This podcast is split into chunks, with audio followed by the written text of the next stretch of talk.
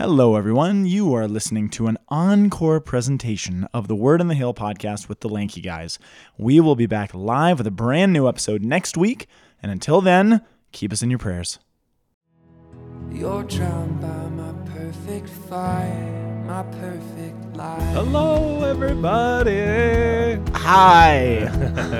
We're the Lanky Guys. we are the Lanky Guys. Welcome to the Word on the Hill. This is uh, this is us, and that's Scott Powell. and that is Father Peter Blessed over in that chair. And uh, we had to do this a couple times to actually get to this. We this did it point. one time. Well, I, you just turned me down again. I you were a little Dude. loud. You were, I just think it, it's you're. I'm still down. Why did No, you you're- turn me down? I turn me didn't. back up. I'm just trying to make everything clean.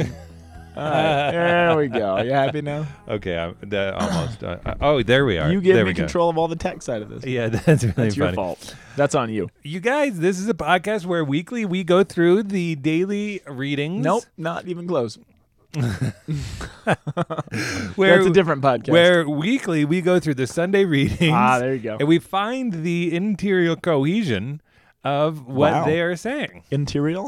Is that a word? Interior. Interior. Oh, interior. well, today it's Pink Sunday, it's Rose. bro.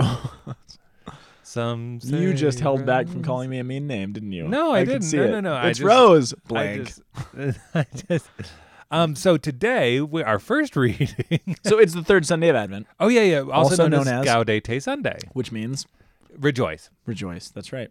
Which is why you wear Gaudete, Sunday, Sunday, Christus Sunday, Natus. Sunday. Is this what it feels like to be with your kids when you Oh, start singing and then they just like interrupt you with the Sundays? You're mocking me for interrupting? Dude, if this podcast this today the podcast might actually boil down to Scott and I wrestling. Oh shoot! Is there a tension between us? No, there's no tensions. Except for you keep interrupting me. Sorry, I'm stop. I'm done. Okay, that's good. Um, uh, I'm going to interrupt you because I want to see if I want to see if I can push you to the edge to where you'll finally wrestle me. No, I'm can- happy. can- I'm at peace. does anybody ever do that? Can anybody do that to you? What? Like annoy you enough to where you just like want to wrestle them? Yeah. Have you done it? Well, on that happy note, it's Rejoice Sunday, um, which we- is where you you do wear rose. So we break from the sort of. So if you, you guys know this, if you have an Advent candle, there's three purple candles and then one rose one or pink one. yeah. um, to show that even though you know people forget that Advent is a penitential season because the decorations have been up since September. And and At least in Home the- Depot, and, they have. and all of the uh, Christmas songs are like rocking. Rocking round the Advent tree the Advent party. hop. um, so this is, but but we have Advent, the. Advent party hop. That's what I said. dude. That was uh, that was epic. Thanks, man. I have to give you your props on And that. we have an equivalent in uh, in Lent as well, which is called Laetare. Well, you all, the first reading today um, comes from Isaiah 61, Yes, indeed. verses 1 to 2a. And then we have a big leap Jumpity jump jump. to 10 and 11. Yeah, just those two. Uh, and then our everything all right? Yeah, yeah. I Okay, was sorry. I was just trying to silence myself. No, you shouldn't. You're good. Uh, now here's we have an anomaly this week. Uh, A little, big little bit of a anomaly. weird, weird, little weirdly, weirdy, weirdy, weird. Um, our responsorial psalm is not from a psalm whatsoever. Oh, actually, there's layers of weirdness to this. So our responsorial psalm is actually from Luke, and it is actually the words of the Magnificat that Mary sings. So it's a hymn that Mary sings. But to add on the weirdness that the responsorial psalm is from Luke, the actual responsorial is from Isaiah. Which is totally wild, man. I was studying, It's and- crazy. And, I need your help this week, Oh, Scott. jeez. Uh oh. Okay. Because like I was like I, do my I man best. I was like trying to like get this thing understood in my brain I'm and gonna do like my say best. some stuff. I've got some insights, but I've got no connections yet. I'm gonna do my best. Do it. I might be in the same boat. I have insights, but not necessarily connections. So what? Uh, Okay. So what? What verses I'm are, are are the uh, Yeah, yeah. Magnificat Psalm? So Luke chapter 1, verses 46 through 48, 49 through 50, and then 53 through 54. And again, the responsorial itself is Isaiah 61, verse 10b, which is cray. Yeah, that's so great. And then our second reading is First Thessalonians. Yep. First Thessalonians. Very good. Five sixteen to twenty four. Okay, Father. Uh, and our gospel comes from John. John chapter 1, verses 6 through 8, and then jumping all the way to 19 through 28. Did you read the intermeeting intermeaning? You better believe I did. so Isaiah, we Isaiah are 61. we are in um in uh, the second half of Isaiah, Which so is? s- the Deutero Isaiah, which is also the book of consolation, Yeah. and uh, 60, 61st chapter. Um, what's really interesting is the Spirit of the Lord is uh, upon me, uh, eh, which is what Jesus is read from when he stands up to proclaim in the synagogue that he's totally the man. Yeah, so it's in Luke 4, um, which is the first public it's the first public thing Jesus does in the Gospel of Luke. Oh, Here's something kind of cool. Here's a fun fact. Okay. If you want to know the the so you know all four gospel writers, Matthew, Mark, Luke, and John, they're all essentially telling the same story, right? They're all telling the story of Jesus Christ, his birth, his ministry, his passion, and his resurrection, right? the Evangelion. the Evangelion that we discussed last week, but they all have to do it from slightly different perspectives. So they're not all the same, right? They're different. And it's not that they're contradictory. There's nothing that contradicts one gospel to another, but they all have their unique um, points of view. And so they're going to highlight different things and they're going to stress different parts about Jesus' ministry. So here's the deal. If here, here's your key to reading the four gospels. okay. If you want to know what major theme that each of the gospel writers wants to stress to you and wants you to remember, Yeah. you have to pay attention to the first public thing Jesus does in each of them, Oh, and that will give you the theme. Oh, I don't know if we've talked about this before. No, we? no, this is a new this is a new concept for me. So, do you remember what the first public thing Jesus does in Matthew is? The first big public thing. So, not this baptism. That's sort of a private deal. Um. No, I don't. It's the don't. Sermon on the Mount. I, um, I don't mean to put you on the spot. That was a that was a tricky thing to do. No, no, no. That's fine. I, I, it's actually it's a good mind exercise. It's and- kind of fun. So the first public thing that he does, you know, with ministry is the the Sermon on the Mount. So he goes, stands up and gives this sermon. Now the whole theme for Matthew is going to be the teaching gospel. It's the gospel with the most catechesis, and the fathers actually called it the catechetical gospel because you get more of the content of Jesus' teaching, the what of what he teaches in Matthew than any other gospel.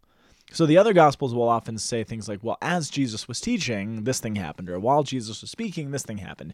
But Matthew gives you all of the things that he spoke and taught.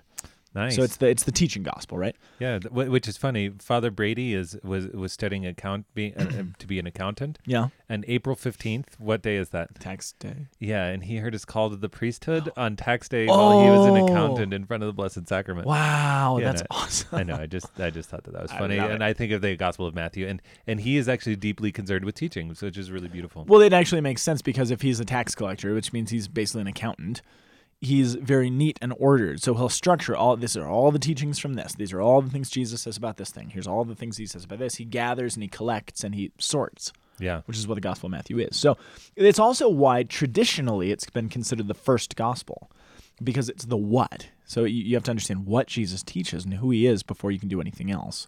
So we actually have the most copies, the most ancient manuscripts of Matthew, more by far more than any of the other ones because it was the most widespread. It was the first catechism. Okay. So Okay. Mark, anyone do you remember what the first thing Jesus does in Mark is? No. It's an exorcism. So the first public thing you see Jesus doing is casting out a demon. He does it really early on in chapter 1, which gives you the theme for the Gospel of Mark, right? It's going to be this action gospel. Tim Gray called it the Hollywood gospel, right? He's always casting out demons, he's fighting evil, he's fighting with storms and weather and stuff, so it's the conflict gospel in a certain sense, right? Wow. Okay. So you get the theme immediately because Jesus is going to battle. He's fighting demons. He's casting them out. Yeah. Which is going to be the theme for the rest of the gospel. Jumping, John. Do you remember the first public thing he does in John? No, I don't. It's the wedding feast at Of Cana. Cana. Okay. Yeah. That's first of the signs because it's the book It's of the signs. first of the signs. Yeah, and, and everything that Jesus does has marital imagery. It's all bridegroom imagery for the rest of the book. That's what John wants to kind of bring out wedding feasts and stuff. So it, it, it gives you an insight into what John's thinking about. Yeah. Now, here's the most difficult one. We've saved the best for last. Bing bong. What's the first thing Jesus does publicly in Luke? He stands up and he proclaims Isaiah 61 in the synagogue. he reads this. So what? And we've talked about this before. What is this reference to? Do you know? Do you remember? No. I mean, there's lots going on. It's in the Book of Comfort. It's speaking about what is to come. Um, you know, some people have read this in terms of what are called the servant songs. So maybe Isaiah is um, probably on some level applying this to himself. The Spirit of God is upon me, Isaiah, because he's anointed me to go and bring glad tidings to the poor, poor and the brokenhearted and, and to be this messenger. Yeah, that's absolutely true. But it's also a reference to something because what it says at the end um, proclaiming liberty to the captives, release to the prisoners, and to announce a year of favor from the Lord. So, what's a year of favor? A Jubilee year. Yeah, the Jubilee year. So there's this ancient tradition of the Jubilee year, which you really get the sense in, in all of the Old Testament, the Jewish people don't really follow this. But there was this command early on, the book of Leviticus, when they were still at Sinai after they came out of Egypt, that uh, every seven years they were to have what's called the Sabbath year. And on the Sabbath year, they were to do three things. They were to release or set at liberty um, all debt, all slaves, and give back any land that had been lost, right? So if you had any debt, credit card debt, mortgage, it's all forgiven that year. If you are a slave for one reason or another, you are set free. And if you've lost your ancestral land, you get it back, which is a pretty good deal. And it's also the year that you let everything lie fallow, right? So that's every seven years. Every seven times seven years, on the 49th year, you have a Jubilee year, which is like the big amped up on steroids version of the Sabbath year where you're off work for two years, you you really release all the debt, you know, you, you really focus on this and set all the slaves free and the year of captivity, right? So ironically, and so on a certain level, that's what Isaiah is speaking about. So if we're in the middle of the story, what we know is that Isaiah is speaking comfort now to an Israel that's been afflicted. They've Yeah. broken the covenant, they've sinned grievously, they're losing their nation, they're going to have it stripped away by the Babylonians. They're going to be slaves and indebted and lose their land, which is exactly what happened in the Exodus. They were slaves, they were in debt, and they lost their land. So, in the midst of the people who are about to lose all of their land, become enslaved, and become huge debtors, big time politically, there's this message about a year of release and a jubilee year that's coming on the horizon. And, and Isaiah says he's basically the herald of that. And then it goes on, you jump ahead, and he talks about rejoicing hardly because the, the uh, God is the joy of my soul. He's clothed me with the robe of salvation, wrapped me in the mantle. That's actually baptismal language, being clothed in the garments of glory, right? Which is interesting because those words are going to be put into the mouth of John the Baptist later on. So this baptismal imagery thing. Um, but anyway, here, here's the kicker. What Isaiah is essentially pointing ahead to is this year of release. I mean, Isaiah surely has to know that that's not all happening with him. He is the suffering servant in a certain level. The Spirit of the Lord is upon him. He is anointed to go and preach these things, the, the evangelion to the poor. But there is going to come this year. And so when Jesus stands up in the synagogue in Nazareth in Luke chapter 4 and says these words Yeah. and then closes the scroll, Uh-huh. sits down, he's like, Today these words are fulfilled in your hearing. I, I imagine everybody in that room would have fallen off their seats because they're like, wait a second, you're proclaiming the Jubilee year. No one has done that for hundreds and hundreds of years since the time of Jeremiah. Really? It's the last recorded Jubilee year. It's in Jeremiah 35. And it actually says it's because of this ill fated Jubilee year in Jeremiah that they go into the exile. It's actually, this is a side note. I didn't plan on talking about this, but in Jeremiah, I think it's chapter 35 or 25, maybe. Anyway, um, it's it's the end of the line. It's the end of the prophetic story. They've been warning Israel. They say turn back. They haven't turned back, deep in sin, and now Babylon is literally knocking down the doors. The kings are flipping out, and King Zedekiah, I believe, says basically looks back over Israel's past and he's like, wait a second, there's this Jubilee year, and we haven't ever done it in the past. We've totally dropped the ball. Maybe if we proclaim a really fast Jubilee year and set free all the slaves and release all the debt, maybe God will have mercy on us. And in this mm. last ditch effort, we can save the nation. wow. So he declares the Jubilee year. And it, it says, it makes it clear it's the first time in decades, centuries that this has happened. yeah. He declares a Jubilee year, but then it says everyone got kind of sick of doing their own work and not having slaves, and they didn't really want to give up the debt. So even though they made a covenant and they released all of their slaves and set them everybody free, it says then the people in Jerusalem took back their slaves. They said, "Now we're sick of this. We want you back." And they go out and they capture them and they retake them into captivity. Yeesh. And it's at that moment that God steps through uh, Jeremiah and says, "Wait, wait, wait. Not performing the Jubilee year is one thing. Not be, you know, breaking the covenant, doing all these things, that's one thing. Proclaiming a Jubilee year, making a covenant to me, and then going back on your word and taking back the slaves, it, it tells me, says God, that you don't understand that I set you free from captivity, that I gave you this land, and that you are freed from your debt because of what I've done. So if you don't understand that, he says, I now release you to the sword and to captivity. And because you don't understand what I've done for you, you're going to go back into slavery for a real long time because you obviously don't get it. It was literally a bad Jubilee year that broke the camel's back. Wow. So when Jesus says these words in the synagogue in Nazareth, no one's heard these terms since Zedekiah and since the nation tanked and was put into slavery. And the problem with all this is, of course, Number one, only a king can proclaim a jubilee year, so Jesus does it. Yeah. And number two, what's a jubilee year? It's the year that you give back land, that you release debt, and you give back your slaves. Well, the problem in Jesus' time is that they don't really have any land; it's controlled by Rome. They're in political and and economic debt to the Romans, and they're all slaves. So how do you give back land, debt, and slaves when you don't have any land? You're in debt, and you're slaves yourself. Which is Luke beginning to tell you the story of that Jesus' release is something totally different Yeah. and it has to do with being gar- uh, clothed in a mantle of salvation and glory in a way that nobody ever dreamed that it was actually going to be. Yeah. So that's our setup, I think. Yeah, uh, here's my That was a lot. Yeah, no, that was, it was beautiful. It was such a cool summary. The uh, ha- has anybody postulated that Jesus' ministry was only two years because he would have been following the Grand Jubilee rather than the three years? Mm. I mean, just as you're talking, I'm like, Not that I've ever heard of. because I've always, I mean, there's it's kind of popular opinion that Jesus' ministry was a three year long period. Yeah. um, but I don't know where that comes from or why. And and like I'm wondering if somehow Christ is is actually living out the jubilee. Now we may have actually th- a three year ministry because it's it, we have seven times seventy because it's been really 480 years, and so we have the kind of the grand. I mean. You know, there there are no superlatives, so you have good. So you have the good one, which is one year, the better one, which is two years, and probably the best one, which is three years. So it's the maybe it, it- his three year ministry is actually the grand jubilee, and that's actually where we're ending up and and we're celebrating actually in some sense the hidden beginnings of this in this gaudete I, I don't know Interesting, interesting. Let's let's dig into that.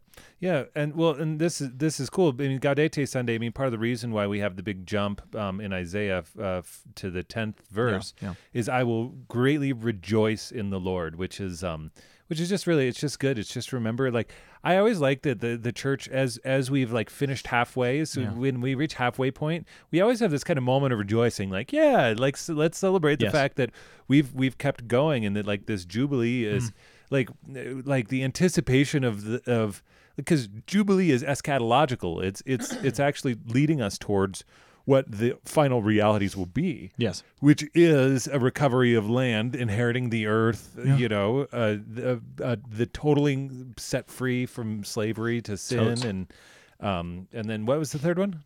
Uh, land, debt, and slaves. Debt, and then we have and we, have, we ain't got no more debt. We've been set free from the debt. Ain't got no debt.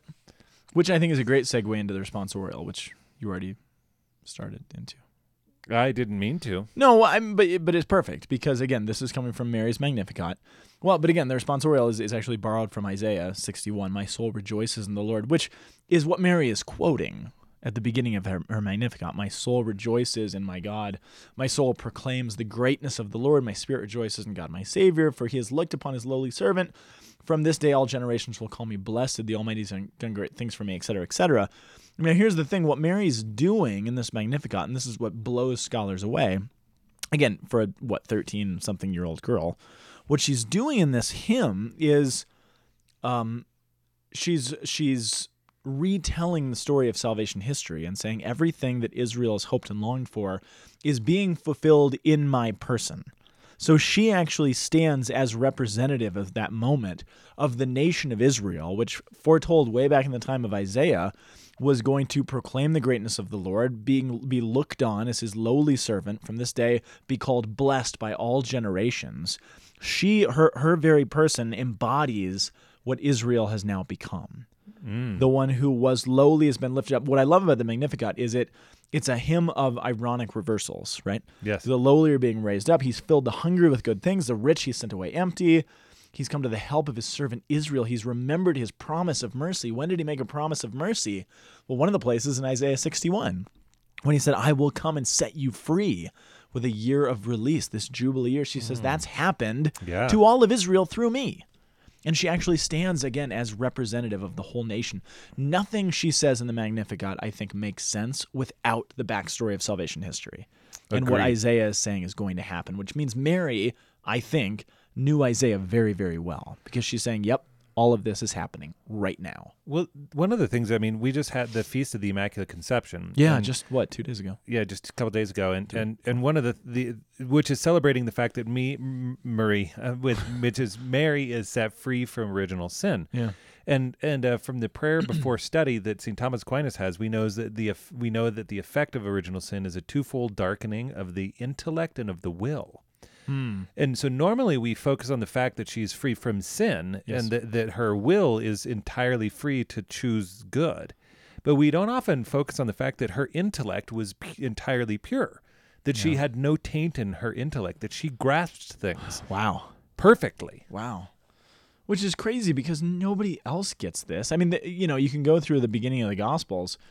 You have like four people who get this, you know? I mean, Yeah. all the prophecies are there. All of this stuff is crystal clear because of Daniel, which we can talk about another time.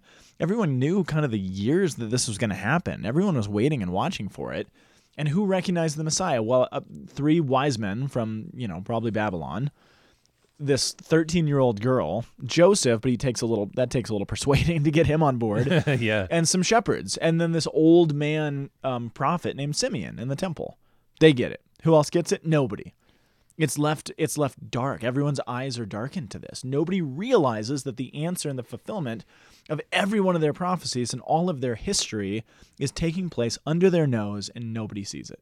Yeah. Which is fast. It's just fascinating. It's the way God works, right? yeah. And who sees it? Well, only the lowly, only the forgotten, the ignored, the shepherds, the, you know, this 13 year old peasant girl.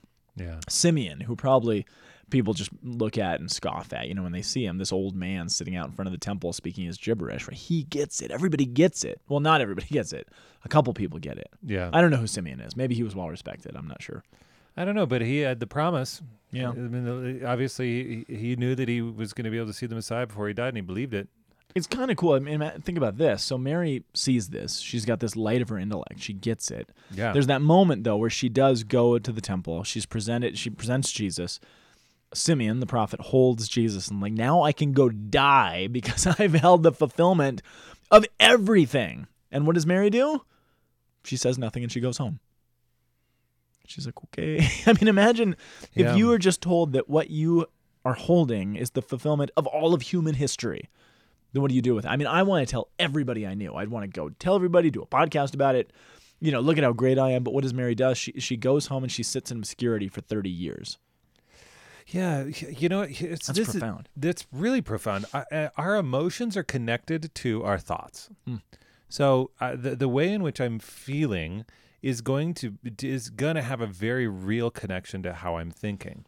Hmm. So Mary's emotions, her emotional life is a pure emotional life. She actually feels everything that she is meant to feel mm. because her mm. mind and her intellect is clear and sees things truly. So as as as she encounters that, she was probably welled up with tremendous emotion. Yes.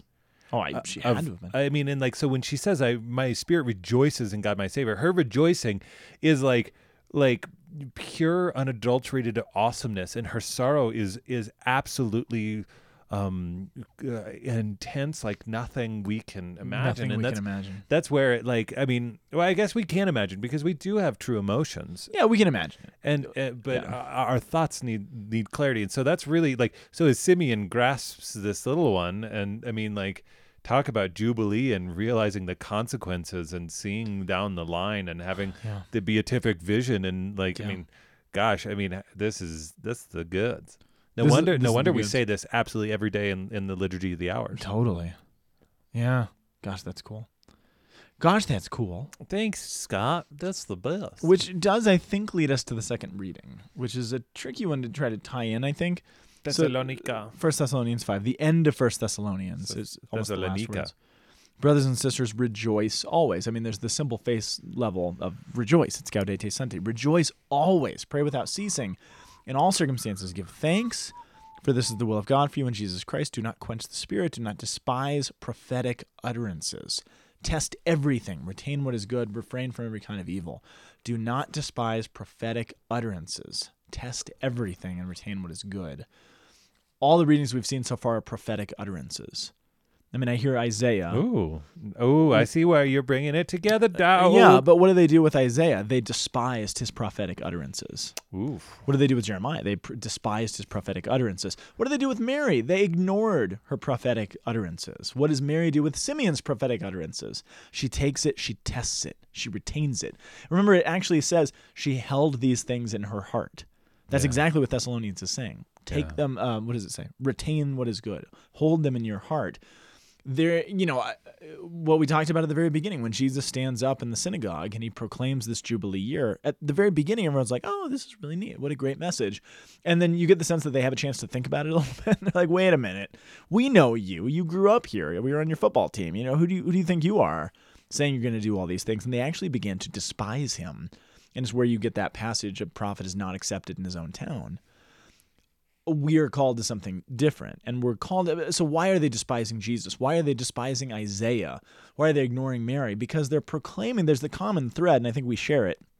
They're proclaiming something that looks like the exact opposite of what our experience is so how do we dare sit here you know and, and again what, how does Th- thessalonians end? It, it says may the god of peace make you make you perfect and holy and, and make you entirely spirit soul and body be preserved and blameless for the coming of our lord jesus christ. In advent we remember jesus is coming and we look forward to him coming again. There are prophecies for us that say look this is happening. Hmm, it's happening in our midst. It's happening as we speak. We are being transformed Yeah, right by the renewal of our minds. We're becoming new creations.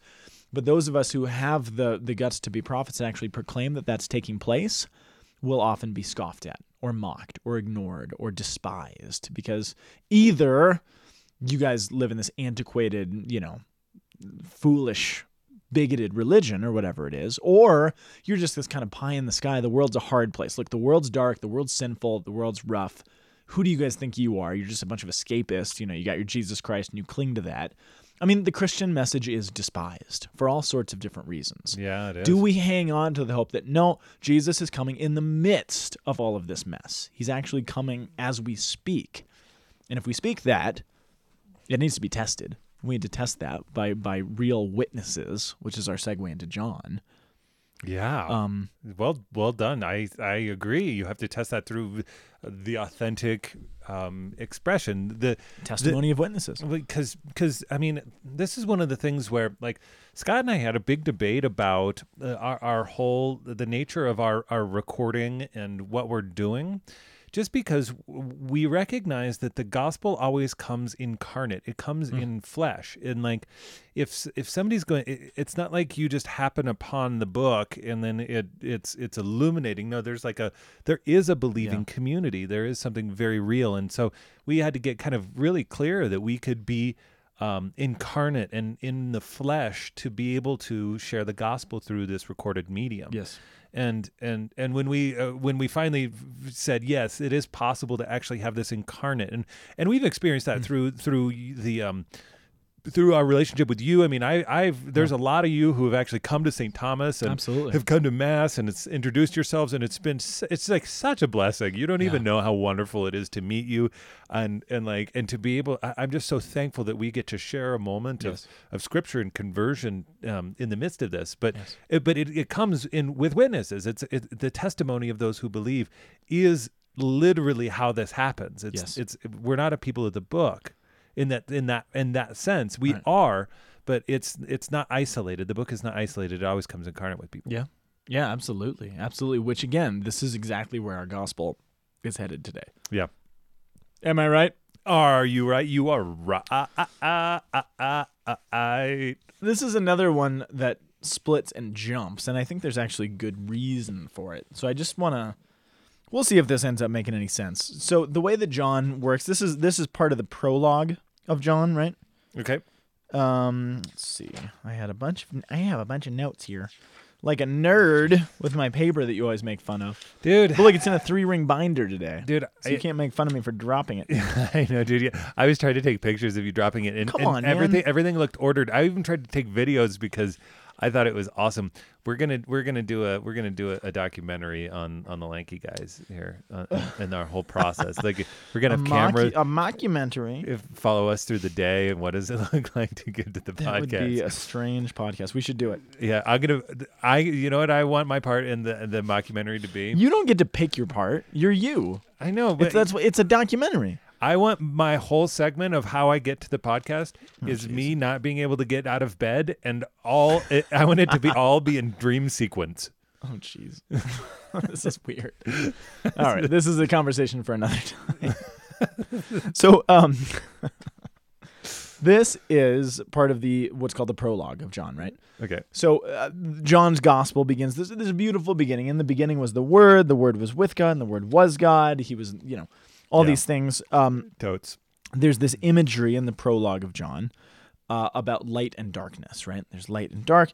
There's this weird segue, though, about midway through that talks about this guy named John. That's where we enter into it. So, as we're talking about um, the beginning being the Word, and the Word was with God, but the Word was rejected, and the light shines in the darkness, and the darkness did not overcome it, but the world could not comprehend, and all these things. Then all of a sudden, oh, by the way, there was a man named John sent by God.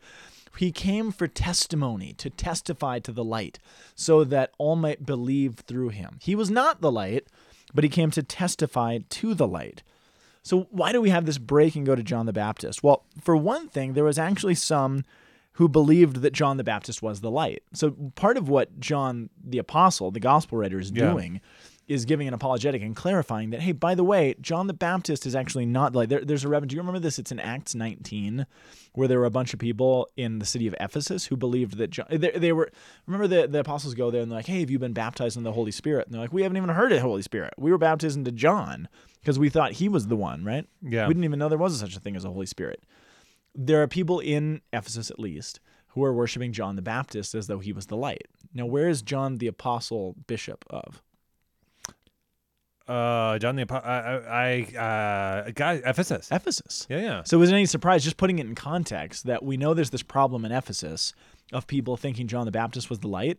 Now, John, who's writing his gospel, is clarifying to his congregation, maybe, that no, John the Baptist actually was. I just think it's an interesting little. Uh, Oh, that's cool. I like. I, I that there's a there's a pastoral. there's a pastoral application to this Yeah, seemingly kind of esoteric prologue. It was kind of cool. That's a side note. it's way cool. But um, but here's the idea. The, the idea is that John is very important. He was sent by God. He's given this divine missi- uh, mission. He's using prophetic language. We've talked about prophets and prophecies all day, right? So according to John's gospel, the mission of John is not to baptize; it's actually to bear witness to the light. He baptizes as well, but that's not really the primary vocation. And this theme of bearing witness, I think, is is incredibly important in the Gospel of John to be a witness and to testify. Do you remember the Greek word for witness is? Oh, uh, martyre, martyr. Martyria. Yeah, it's Martyria. it's to be a martyr. So, um, but think about this. Take take this a step back. He says he came for testimony to give a testimony. Where do you give testimony? Um, you give testimony in the synagogue. Just thinking in practical. Yeah, I'm think if I'm just asking you. Hey, where would I give a te- where would I give testimony typically? Oh, I don't. Um, in church. You're no, thinking no, like a Southern Baptist. Um, uh, where do I give testimony in your daily life?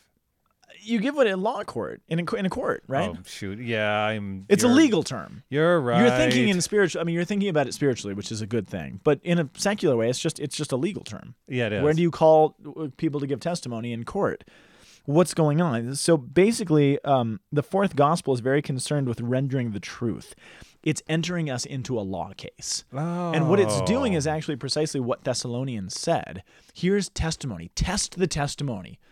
Don't despise these prophetic utterances, but test them, retain what is good, and let's see if this is real. John is entering into this saying, Look, the world doesn't believe in this light. The world opposes this light. So we're going to have court. And I'm going to show you with testimony and witnesses that this is real. You can test it if you want to, because this is legitimate. Yeah. And I love that he sets it up that way. And there's this dichotomy of the false light and the true light. Um, Yeah, but tha- that's the way he sets up the gospel. So there's John introduced. We jump forward in the prologue, and you actually get to the actual testimony itself. You get the the narrative, the the the story, and it begins by saying, "And this is the testimony of John." And there's this really interesting little narrative. So the prologue Yeah, kind of ends, and which- you enter into the story. Yeah, which is a little which is a little much for me because I like a lot. it- it's actually um messing with some of my concepts of prophecy and fulfillment. How so? Well, he he says uh, the, priests and Levites from Jerusalem came to ask him, "Who are you?" He confessed he did not deny, but confessed, "I'm not the Christ." They asked him, "Are you Elijah?" Yeah. I'm not. And like I, this is the thing is that the the, the, the prophecy says this: that Elijah's going to come before Yes. The great one and then you're like oh well, I- I mean, and- Oh, and I he's- see. and he's he's performing the function and there's a certain sense in which he shares in the spirit of elijah but like elijah elisha stuff is happening but like I don't know. I guess I like the the types uh, start to mess with me, but then then John is like saying, "No, this is." He's like saying, "No." I don't. I, I, there's something I want to kind of explore here Okay. before this end of the podcast. I don't think John fully understood uh, John the Baptist. I don't think John the Baptist fully understood what he was. Because later on, Jesus calls him. We know he's Elijah because Jesus calls him that. That's I don't right. think John gets it though. I don't think John the Baptist is is in error or anything. I just don't think he sees the whole picture.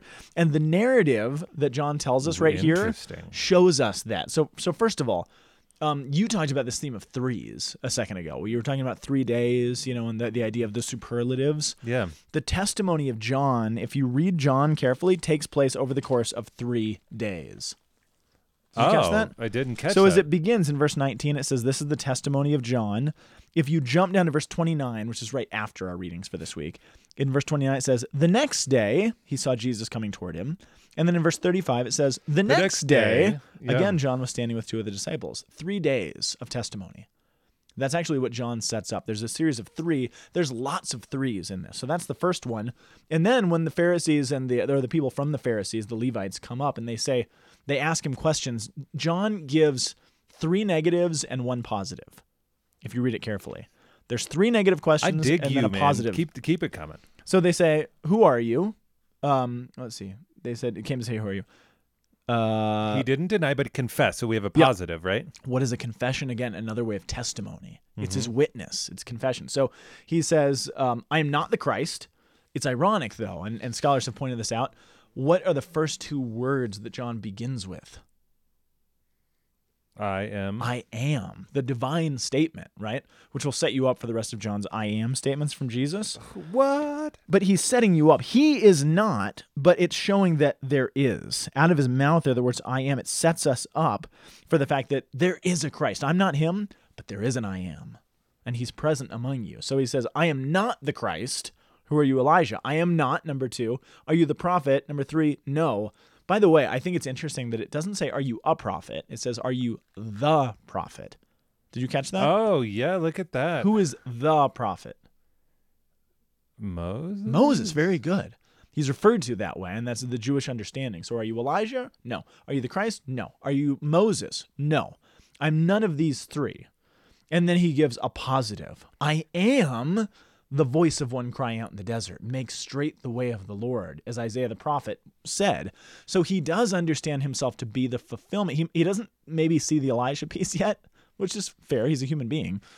But he does see the Isaiah piece. He says, I'm called to do this. Later on, Jesus is going to say, Hey, guess what? You're also called to do that. Or he's going to show that, look, this is actually what you already did. Oh, the, That there's layers to your ministry. Maybe he's thinking, okay, I'll be the Isaiah piece and somebody else is going to be the Elijah piece or something. Who knows? yeah. we- It's fascinating to kind of enter into his mind. well, that's the thing is that is that I actually think sometimes in our lives we actually really have no idea what we're doing. We're trying to be faithful, and we show up, and it, only later does it actually come to light what we're doing. That, what you just said, is articulated right here. So I want to go slightly beyond where our reading leaves off. Okay. It- It's happening in Bethany, by the way, which is very important because Jesus' last public appearance, his last miracle happens in Bethany, the raising of Lazarus. So the Gospel of John begins in this place called Bethany. It ends in Bethany, just before Jesus goes to his passion. So Bethany is important, the, the location. But right after that, in verse 29, what it says is this The next day, G- John the Baptist saw Jesus coming toward him, and he said, Behold the Lamb of God who takes away the sins of the world. That's what we say in Mass. This is he of whom I said, After me comes a man who ranks before me, for he was before me. I myself did not know him, But for this I came baptizing with water that he might be revealed to Israel. And John bore witness. He says, I saw the Spirit descend upon him from heaven, and I and it, and uh, it remained on him. I myself did not know him, but he who sent me to baptize with water said to me, He on whom you see the Spirit descend and remain, this is he who baptized with the Holy Spirit. I have seen and I have borne witness that this is the Son of God. Now take that apart for a second. Here's John the Baptist. He just told. I, there's this line. A student asked me about this a few weeks ago, where John says, "I did not know him." I did not know him. Does John the Baptist know Jesus? Yes. Of course he does. He's his cousin. I'm sure he's met before. Yeah. But here's what I think is going on to make sense of this cryptic thing that John says. John the Baptist understands he's got this mission to baptize, to prepare the way, like Isaiah, for the coming Messiah.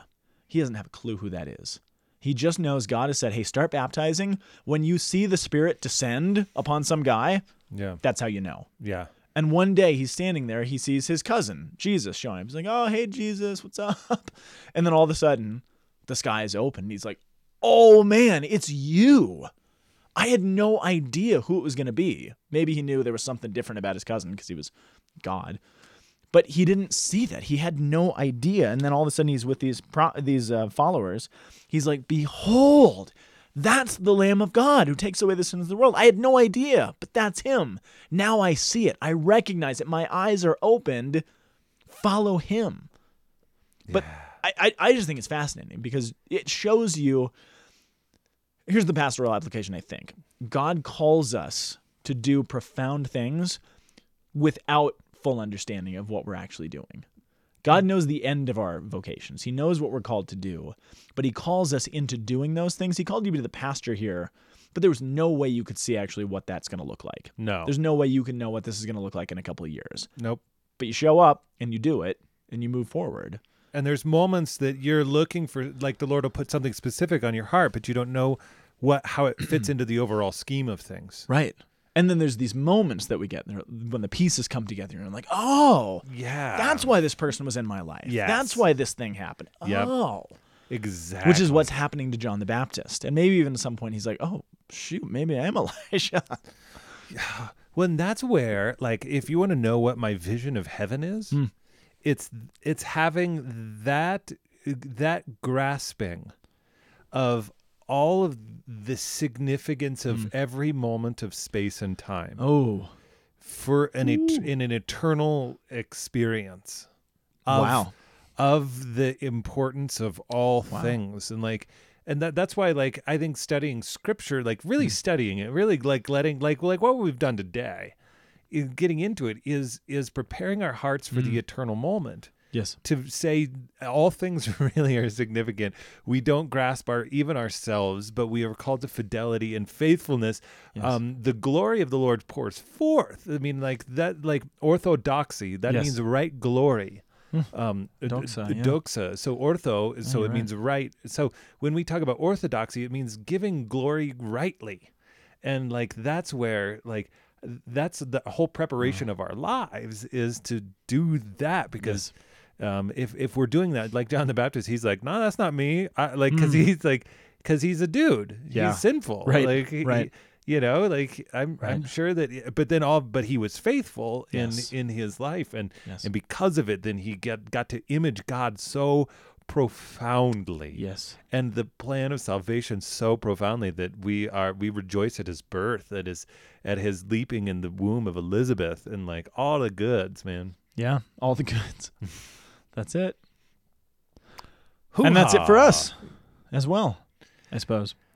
I know. I just, I, I really like at the end of these, I just like don't want to stop because I No. just have been enjoying talking about this so much. But we should because everyone's sitting in their driveway and they want to go into dinner. hey, look us up on Facebook. Uh, send us an email. Send us your shout outs. Do it. Uh, All right. We'll see you then, everybody. Have a great Gaudete Sunday. bye. Bye bye.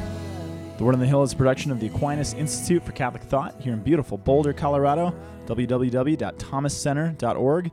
You can also send us an email at lankyguys at thomascenter.org. See you next week.